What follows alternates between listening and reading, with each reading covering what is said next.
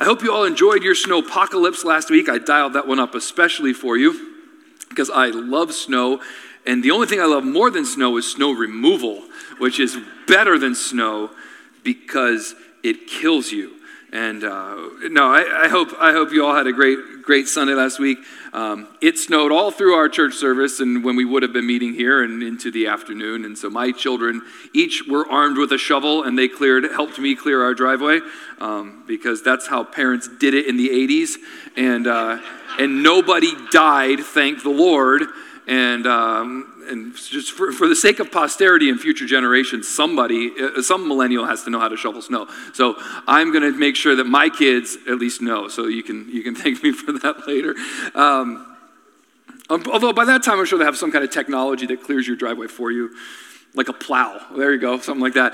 Um, I don't know where I'm going. It is good to see you here today. That's what happens when I miss a Sunday. I get all hyped up and I get all excited about telling you all the things that I've learned, and who knows, we might be here till 3 in the, this afternoon. So we're going to get moving here in just a moment. We started a couple weeks ago a brand new series on the book of Daniel, and we're so excited to get through Daniel this, uh, this semester. It should be a lot of fun. It is a, an encouraging story. It, there are um, some of our favorite Sunday school stories come out of the book of Daniel and Daniel's courage and his faith and his unwavering commitment to the Lord are so inspiring to many of us throughout the years. So we'll get to see those again in short order. But uh, and then also we transition into some really challenging stuff too when we look at the, the, prophetic visions and mapping out history of the world, and it gets it gets a little bit daunting later on. Um, so I'm punting the ball down the field and hoping to spend the next couple months studying for those three or four uh, chapters because they get really tough. But today we're going to be in Daniel chapter one, verse eight through twenty-one. You can turn there if you will. Um, before we do that, I want to share some news with you that affects our congregation.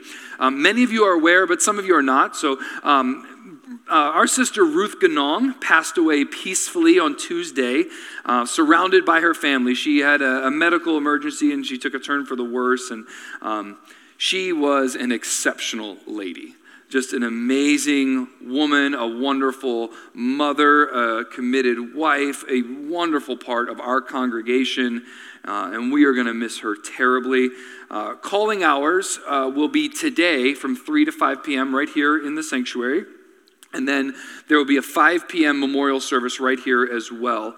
Um, if you are interested in being part of that, uh, there's going to be a family burial service at uh, the Saratoga National Cemetery tomorrow morning. But I just want to make you aware uh, of that, um, that development in that story there. And be praying for the Ganong family. Uh, there's a lot of grief that they're feeling now. Um, and uh, we're be praying that the Lord would use this season of grief to bring many to faith and to repentance. And uh, that's their heart, and that would be Ruth's heart. Uh, she loved the Lord Jesus, loved her Bible, loved her church, and loved so many of us. So um, make sure you keep praying for her, uh, for her family. Daniel chapter 1 is where we're going to be this morning. We're going to start in verse 8. I'm going to read all the way to verse 21 because this is a really fun story. But Daniel resolved that he would not defile himself with the king's food or with the wine that he drank. Therefore, he asked the chief of the eunuchs to allow him not to defile himself. And God gave Daniel favor and compassion in the sight of the chief of the eunuchs. And the chief of the eunuchs said to Daniel, I fear my lord the king, who assigned your food and your drink. For why should he see that you were in worse condition than the youths who are of your own age? So you would endanger my head with the king. Then Daniel said to the steward, whom the chief of the eunuchs had assigned over Daniel, Hananiah, Mishael, and Azariah, test your servants for ten days. Let us be given vegetables to eat and water to drink. Then let our appearance and the appearance of the youths who eat the king's food be observed by you. And deal with your servants according to what you see. So he listened to them in this manner, and he tested them for ten days. At the end of ten days, it was seen that they were better in appearance and fatter in flesh than all the youths who ate the king's food. So the steward took away their food and the wine they were to drink and gave them vegetables. As for these four youths, God gave them learning and skill in all literature and wisdom. And Daniel had understanding in all visions and dreams. At the end of the time, when the king had commanded that they should be brought in, the chief of the eunuchs brought them in before Nebuchadnezzar. And the king spoke with them, and among all of them, none was found like Daniel, Hananiah, Mishael, and Azariah. Therefore, they stood before the king. And in every matter of wisdom and understanding about which the king inquired of them, he found them ten times better than all the magicians and enchanters that were in all his kingdom. And Daniel was there until the first year of King Cyrus. Let's pray. Lord, we thank you uh, for the gift that we find in being part of your church. We thank you for friendships, for the example of uh, older brothers and sisters in the Lord, for the powerful testimonies of saints like Ruth Ganong. Lord, we thank you for her life and the legacy of faith that she left behind. And God, we do pray for her family to be comforted by your grace through this season. We pray for the services today that, that Lord, her testimony as a child of God would be on full display, and that many would hear the saving grace of Jesus and turn to you in faith. Lord, as we open the Bible today, we need your wisdom.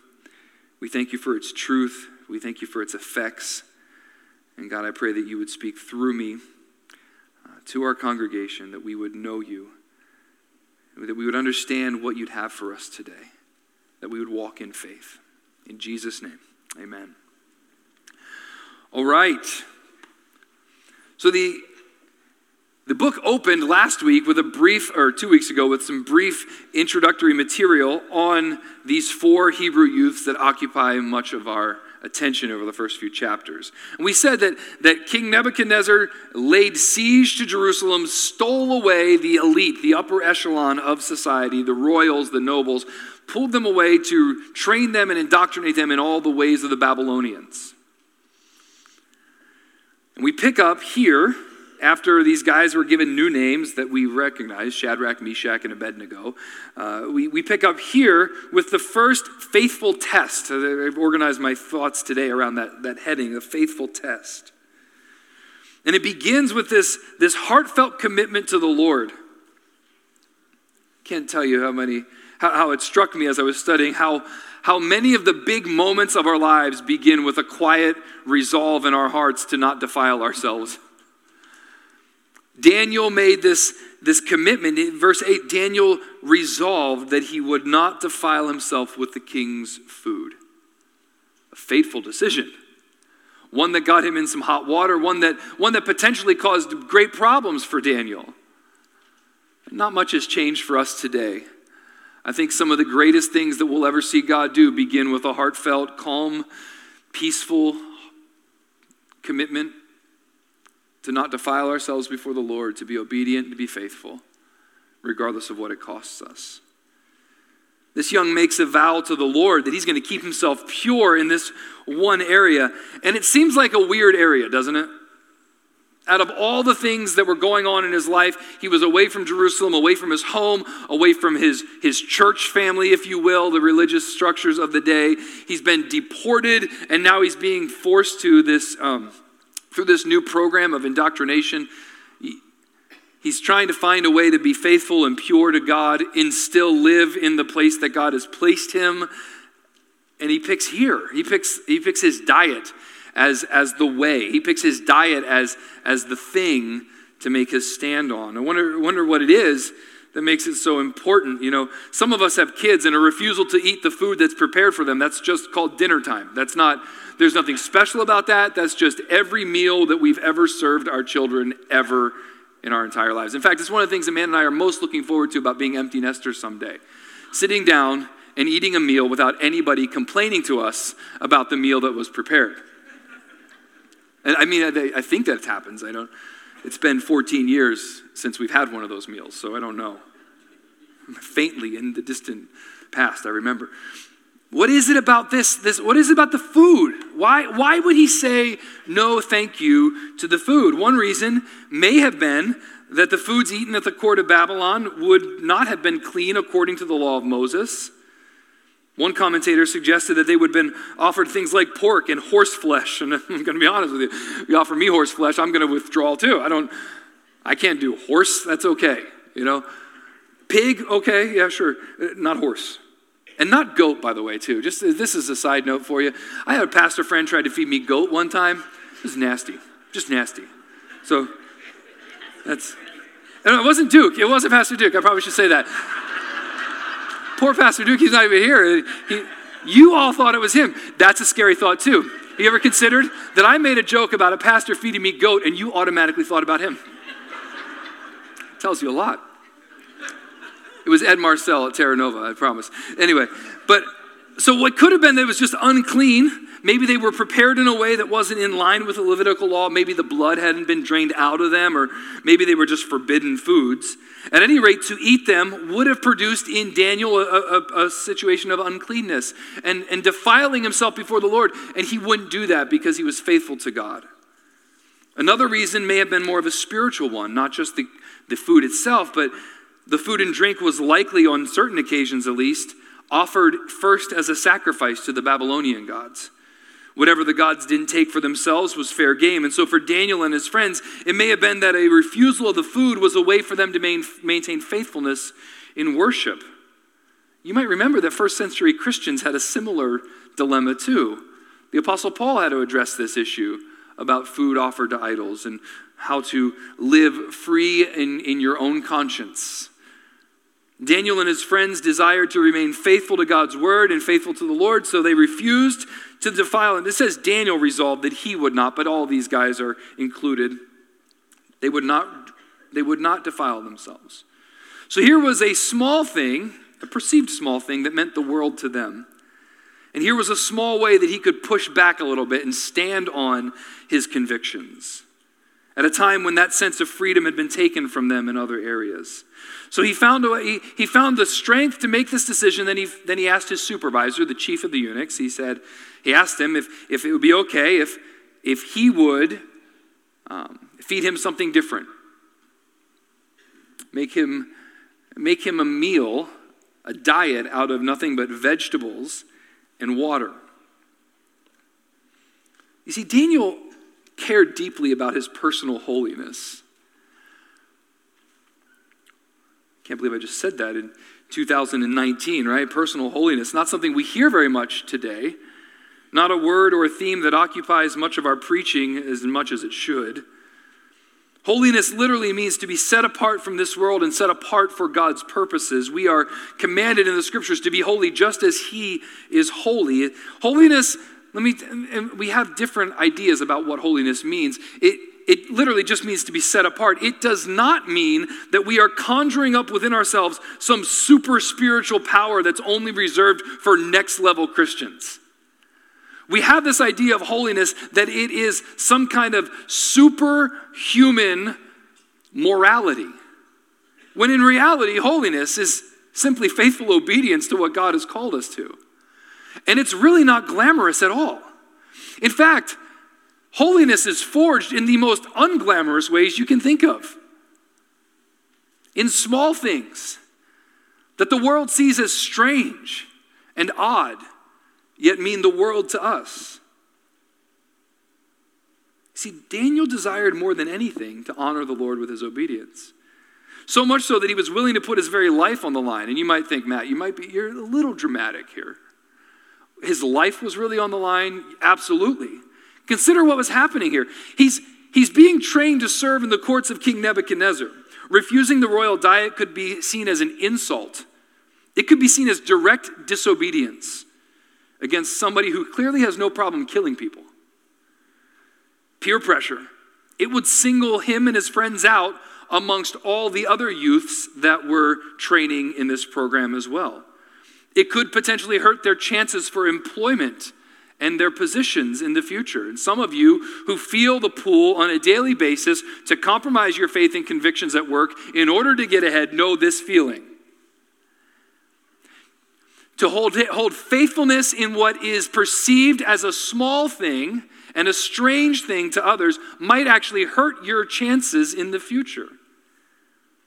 This new place and new world that they were in could have convinced them to compromise. After all, they were far away. Who would ever know? Their mom and dad wouldn't find out. It's not like it was going to be recorded for them. How would they ever find out?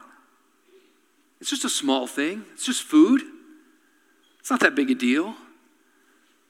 But to them, they stood on their convictions and they asked for the freedom to have their diet withheld and a new diet of nothing but vegetables and water given to them.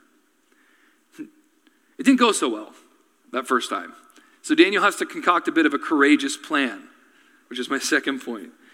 You see, the Bible says that God gave Daniel favor and compassion in the sight of the chief of the eunuchs, the guy he just asked to make an, uh, make an arrangement for him, make an exception. God gave him favor and compassion in that guy's sight, but not enough favor and compassion for this guy to risk his life. Dan- he thought well of Daniel and his friends, which isn't surprising. Over and over again through the scriptures, we see that God places his people and grants to them favor and influence. People like Joseph, right? People that really had no business being where they are, but God, in his mercy and in his providence, put them there for his purposes. But, but the chief of the eunuchs was afraid for his life. He had a job to do, and his boss was a bit of a tyrant. He says, I fear my Lord the king, and he should. He should. So he's not, he feels this compassion, but not enough to put his own neck out there on the block. And that's exactly what was at stake here. He was responsible for overseeing this program. And if under his leadership these four Hebrew youths were allowed to deviate from the program, the result and, and the result would be maybe poor performance or appearance, malnutrition because of a new diet. The king would be furious. And doubtless the one responsible would be punished, likely by death. He is prone, the king is prone to harsh decisions and extreme punishment. Next week, you're going to hear about how he was so angry with his advisors because they wouldn't interpret a dream that he ordered all of them killed. Because that's a reasonable thing to do. Nebuchadnezzar might have been one of the greatest leaders of the ancient world, but he was not the most emotionally stable man in the Bible. So the chief of the eunuchs was a little bit afraid to share that. So he says, Sorry, Daniel, I can't do it. He can't do it because, listen, what happens if I give these guys what they want? They eat nothing but vegetables for 10 days or, or more, and all of a sudden they, they look sick. They look gaunt. They're not, they're not as energetic anymore. What if it has a negative effect and they find out that I'm the one who changed their diet? Can't do it. So Daniel, Daniel doesn't stop there. He goes to the next guy down the line. Because if, I mean, many of, your, many of your children know this. If dad tells you no, just go ask mom. Right? You might start at the top and not get the answer you want, but somebody in that, in that leadership circle, somebody loves you enough to break the rules and help you out. And it's usually grandma or some well meaning aunt who's destroying your parental authority, right?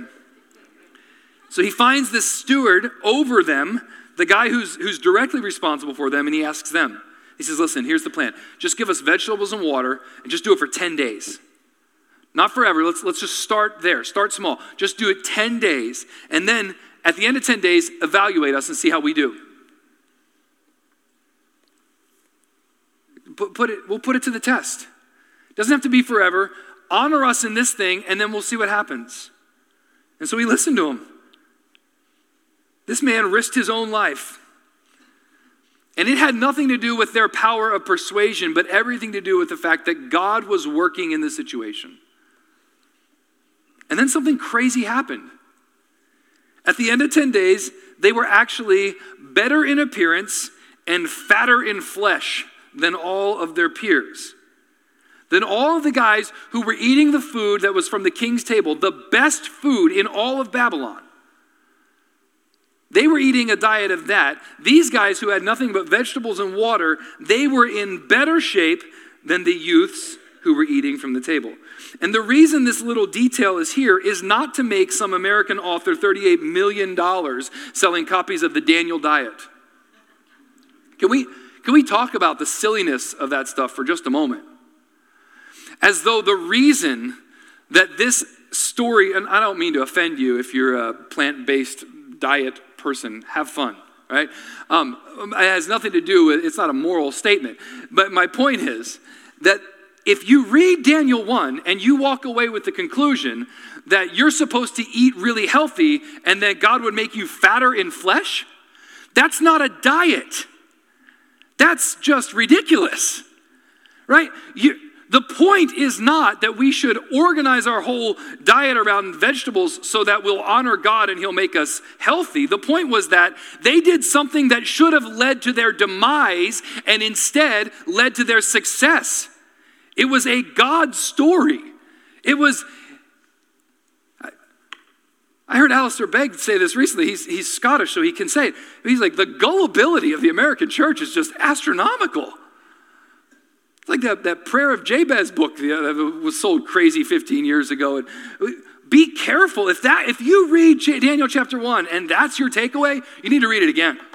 A couple times. Like that, the point is that God gave favor and God did something powerful and miraculous where what should have happened was they should have looked feeble.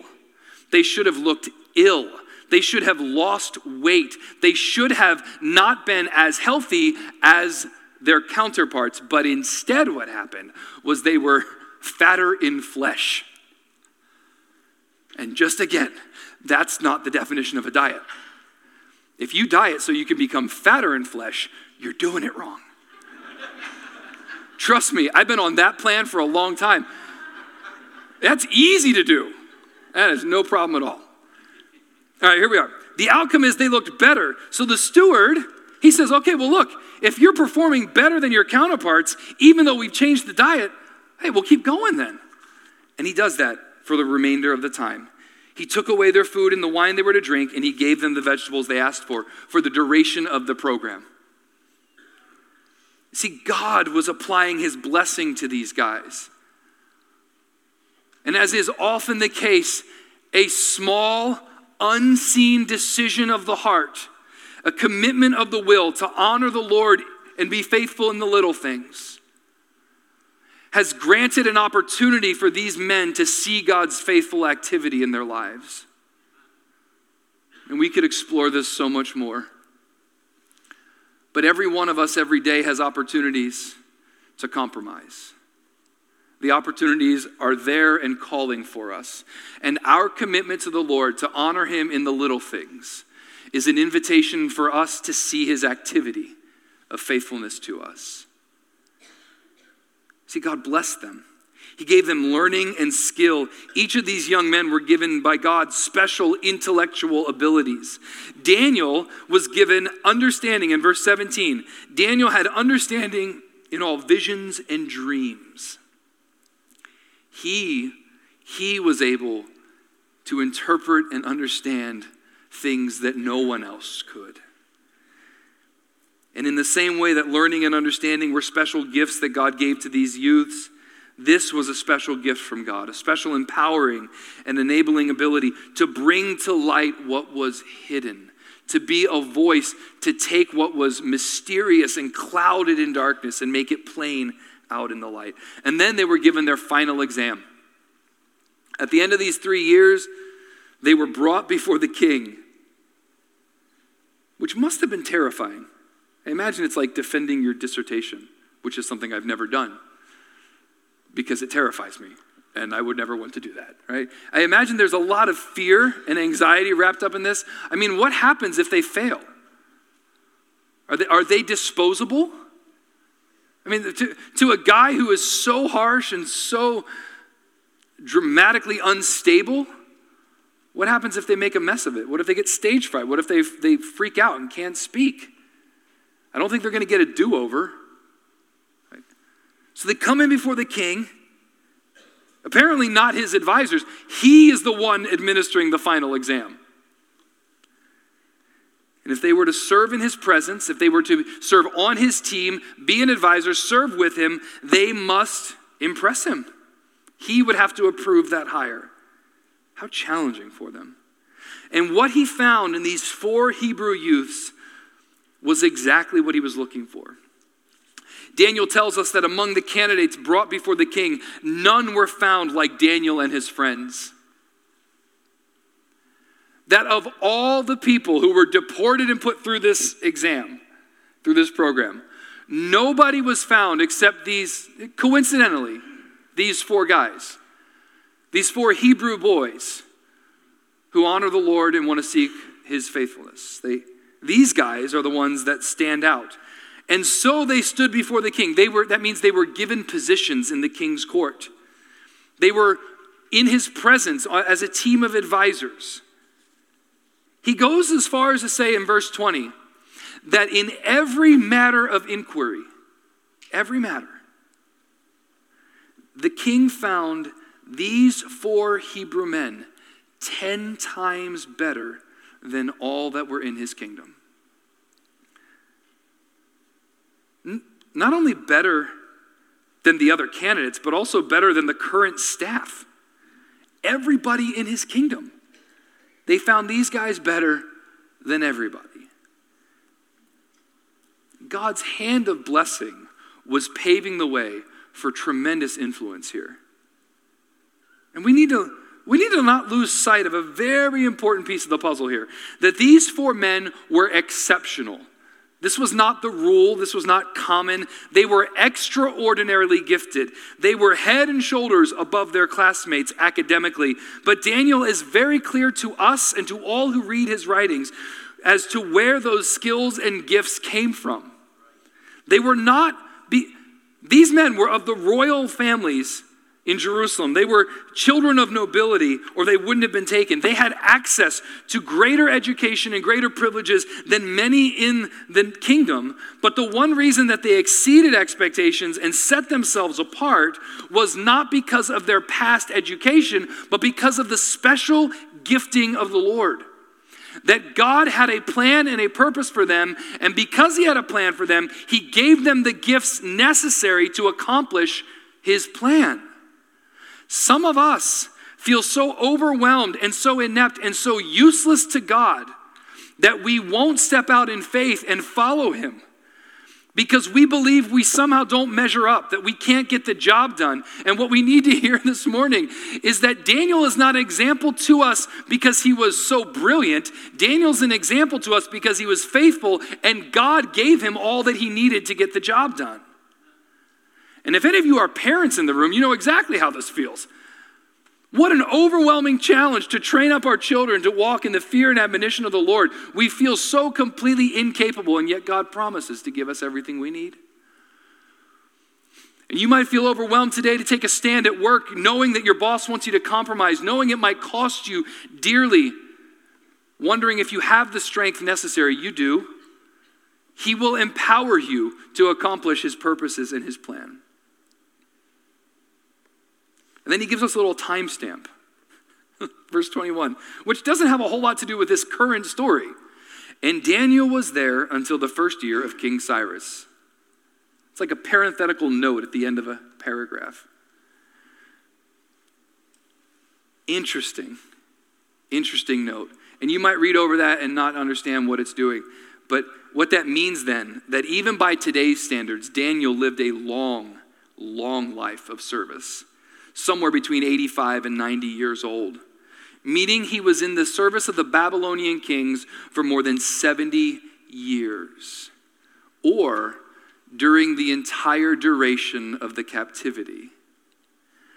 Some interesting, interesting things to see in this little phrase because it wasn't just a random mention of the general time of his death, it serves as a crucial link in the story.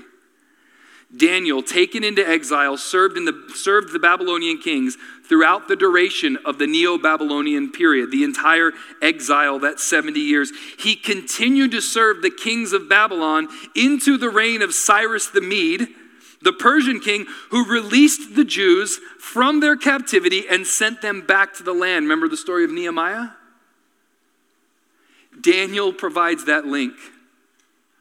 I wonder what influence Daniel had in the king's life when he made that decision.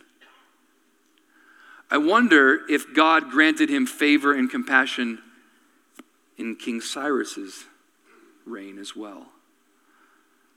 Can you see how what appeared to be chaos to Daniel and his friends in the broad history of what God was doing with his people was a redemptive link between their rebellion, God's corrective discipline, and their restoration? What a beautiful timestamp for us. God has not forgotten his people. And God so loves his people and has so many has plans, perfect plans for them that he works his servants into situations that they're confused by and overwhelmed by and feel incapable to accomplish. And he does them for his purposes and for his glory, and he provides all the skills and resources necessary to get the job done. So, what? What does all that mean for us? How in the world are we to interpret and apply some of this today? What would God be revealing to us in this study? Because last I checked, we are not being deported yet. I don't think that they're laying siege to the church at Newtown Road and carrying us off. The best of the best of us would have to go, and I have a list in my office of who that is, and I'm not going to share that with you, but what do we see today? What, what can we take? The first is this I want you to see that holiness in our personal lives is an opportunity to see God's blessing. I don't, I don't want to give you the I don't want to give you the false impression that God is a pagan God who, who is waiting for us to do a little dance and he responds every time we do. I'm not, I'm not trying to say that, but what I am trying to say that is that our faithfulness in obeying him out of a worshipful response opens the door for us to see God's faithfulness towards us in his blessing. Daniel and his friends were taking a substantial risk in refusing the meal, but their risk was a step of faith. Can I just be frank with you? Most every step of faith is a step that seems strange to those around us. Most every step that requires that kind of faith in God seems like a strange thing to people who don't know Him. People who don't share your passion for obeying Christ. And it does mean some odd things to us, doesn't it? It, it means withdrawing from things that others participate in. It, it means engaging where others back out. It means forgiving our enemies. It means loving the unlovable. It means humbling ourselves instead of seeking our own kingdom growth. All those things seem strange to our world. And yet, those small steps for us, those commitments that we make, open the door for God's opportunities in our lives. We find ourselves today, just like Daniel and his friends, in places ripe with opportunities opportunities for risk and for faith, opportunities for obedience and holiness, opportunities for God's blessings to be on display. So forgive, even when it seems foolish. Love your enemies. Live your life with sobriety and self control. Speak gracious words. Order your finances to give God a place of primacy in your giving. Tell the truth at all costs because God is a truth teller. He doesn't lie. Be willing to care for the poor, the fatherless, and the widow, and demonstrate pure religion. Do all those things that seem awkward and strange. Be faithful. Obey. Be holy. And watch how God ministers to your life through it all. Secondly, today, God's purposes and his plans will be worked out in real time and in real situations. It is interesting to see how he used Daniel and his friends in positions of leadership and influence at a precise time and for a specific season. And that should give all of us a sense of confidence with our own callings, with our own vocation, that we are where the Lord wants us, and that he is able to use us right where he has placed us and he's powerful enough to change that if he wants to. He could bring a foreign army, lay siege, and carry you off to a foreign country if he chose to. He can open a door for a new job when he's ready. He can open the door for a new house when he's ready. He can lead you in your decision making about your finance. He can do all of that when he's ready. But where you are right now, today, in this exact moment, is exactly where he's placed you. So be faithful to him there and open your eyes and look for his work. See what he's doing and pray for him to change the situation if you like that. But be content with what he's done. He is capable and able to use you right now today for his purposes. And thirdly, today, I want to say this that God's gifts and his abilities are just that they're his, they're not yours. Remember what Paul told the Corinthians? What do you have that you didn't receive? What do you, what part of you do you possess that God didn't influence and give to you? Are you a brilliant person? You're really smart? Do you think that just happened? Or did God create you that way? Are you exceptionally mechanically inclined? Are you skilled with your hands? Do you think that just happened, or did God create you that way? Do you possess a lot of, of material goods and wealth? Who gave you those opportunities? Did you make good business decisions? Who influenced your discernment and gave you the ability to choose wisely? Who saw fit to have you born in this era of human history in the greatest nation the world has ever seen at a time of unprecedented prosperity? What do you have that hasn't been given? So, if that's the case, then every strength, every gift, every ability you have needs to be surrendered to Him, offered to Him for His use for his purposes. And I'm not just talking about ways to serve here in our ministries, although Mandy would love to get you smiling at the door. We'd love to have you helping us in the nursery. Love to have you teaching our children and laying up a foundation. We're not just talking about ministries here, I'm talking about out there. Your position at work, the people you work with, the people you're in school with, the decisions that you influence, the ways that God has strengthened you, all of it is for Him. And maybe what you need to hear today is just a challenge from Daniel's life to ask this question Am I willing to submit all of my gifts and all of my strengths to Him? Am I willing to look for those opportunities to live my life on a day to day basis for Him? Am I willing to surrender control? Am I willing to see my workplace as my mission field? Am I willing to see my gifts and my strengths as my offering to God, whatever that is? Are you offering your gifts and your abilities to Him? Are you offering the strength of your mind? Are you offering the strength of your body? Are you yielding your members to be slaves of righteousness to God? I want to close with this thought. Cindy Acker is Ruth Ganong's daughter. Many of you remember Cindy. And Cindy was reading through Ruth's journal the other day, collecting scraps and notes and pieces of paper that she had written. It was encouraging to see what was going through her mind as a young girl.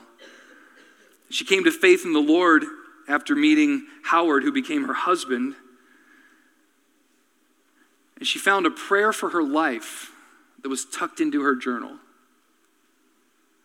It had been translated into English, and we're going to use it today in the, the service. But I wanted, I wanted to read it because it ties in exactly to that third point I just made about how all the gifts and all the abilities, everything we have, needs to be surrendered to the Lord. Here's what our sister Ruth Ganong wrote. I don't know how many years ago and it was tucked into the leaves of her journal. Lord, I give up all my own desires and places and hopes, and I accept your will for my life. I give myself, my life, all that I am and all that I have to you forever. Fill me and seal me with your Holy Spirit with every breath I take. Use me as you will Send me where you want. Work out your perfect will in my life, no matter what it may cost me. Help my unbelief. Help my lack of desire. May Jesus in me, God Himself, my God, be my sole purpose. Amen. I think we would all do well to follow our sister's example, wouldn't we? It cost her an awful lot. It led her to a whole new world, a whole new life. I think God honored that prayer in Ruth Ganong's life. I'm confident God will honor that prayer in your life as well. Let's pray. Father, we thank you for the gifts you've given. Thank you for our church. Thank you for Ruth Ganong and her testimony, and for this great story today of faithfulness. Lord, remind us that our faithfulness in the small things, our obedience, our, our statements of personal holiness, God, those, those statements open a door for your blessing in our lives. They open us an opportunity to see you, to know you, to understand you differently and more closely. Lord, I pray that you would help our hearts. That, That we would not be foolish to think that we're somehow earning your favor because we do good things, but instead help us to love you enough to be obedient and then to rejoice in the faithfulness you provide.